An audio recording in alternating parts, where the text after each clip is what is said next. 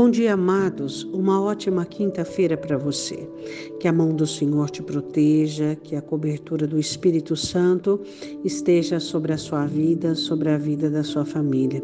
Não se, se esquecendo de olhar para o céu, isso, de onde virá o seu Salvador e onde será a sua futura morada. Nós aguardamos Jesus Cristo, temos saudade do nosso Yeshua e precisamos de sua volta. E a palavra do Senhor diz: e o Espírito e a igreja dizem: Ora vem, Senhor Jesus. Nós temos clamado pela volta do Salvador. Enquanto muitos dormem, estão desapercebidos, eu e você temos entendido a necessidade de esperar e de buscar o nosso Senhor. Hoje a nossa meditação é um texto também de muita importância e aprendizado para mim e para você. É sobre José. Você sabe que José teve é, várias situações indesejadas, desconfortáveis, situações terríveis na sua vida, mas José era um homem livre, um homem que sabia que podia ter escolhas e ele sempre escolheu por Deus. E a Bíblia diz assim que quando ele teve os seus filhos, ele levanta é, um memorial ao Senhor, reconhecendo, fazendo do nome de seus filhos um reconhecimento às duas obras é, importantíssimas de Deus na sua vida. E hoje nós vamos falar em Gênesis 41, versículo de número 52, é, o seu segundo filho, Efraim.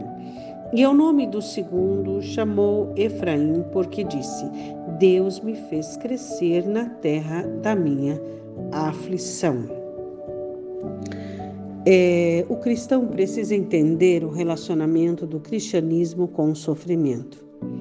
Você não vai encontrar na Escritura ninguém do qual Deus tenha amado e tenha levantado propósitos e planos para esta vida que não passasse por humilhação, sofrimentos, privações de alguma forma, situações de desertos e de vales. Por quê? Porque todas as pessoas que Deus ama, Ele corrige. E a correção de Deus vem de diversas formas, de várias formas, e uma delas é por meio do sofrimento. Sofrimento faz parte da sua comunhão com Deus. O cristão não pode ver o sofrimento como as pessoas comuns elas veem. As pessoas comuns, quando olham para o sofrimento, elas ficam desesperadas. Por quê? Porque elas não têm para onde recorrer e elas não têm quem as sustente e não têm quem lhes dê direção. Ao contrário do cristão. O cristão, quando passa por um sofrimento, ele sabe que Deus vai tirar o melhor daquilo e que todas as coisas contribuem para o bem deles.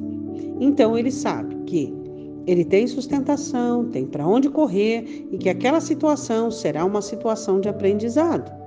Então, quando você olha para o sofrimento, você não pode olhar com a, mesmo, com a mesma ótica de uma pessoa ímpia, de uma pessoa que não conhece a Deus.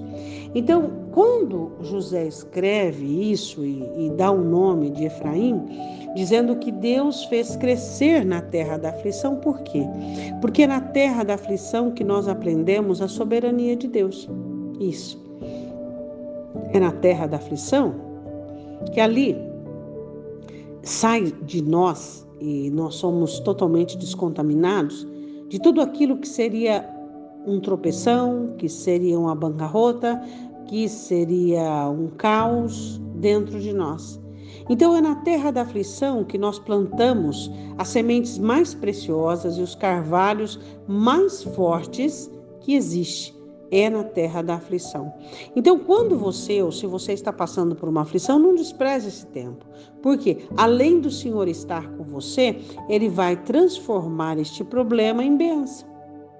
Oremos, Pai, em nome de Jesus, eu te peço que o Senhor mude a ótica do teu povo.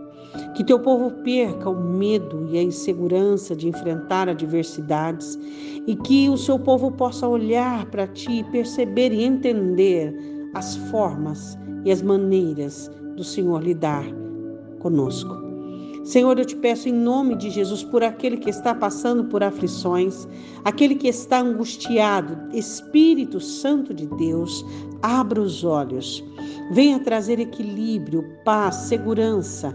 Venha levantar a fé, que é a vitória que vence o mundo, e venha ensinar o teu povo que o Senhor é aquele que nos prospera. O Senhor é aquele que nos dá o crescimento.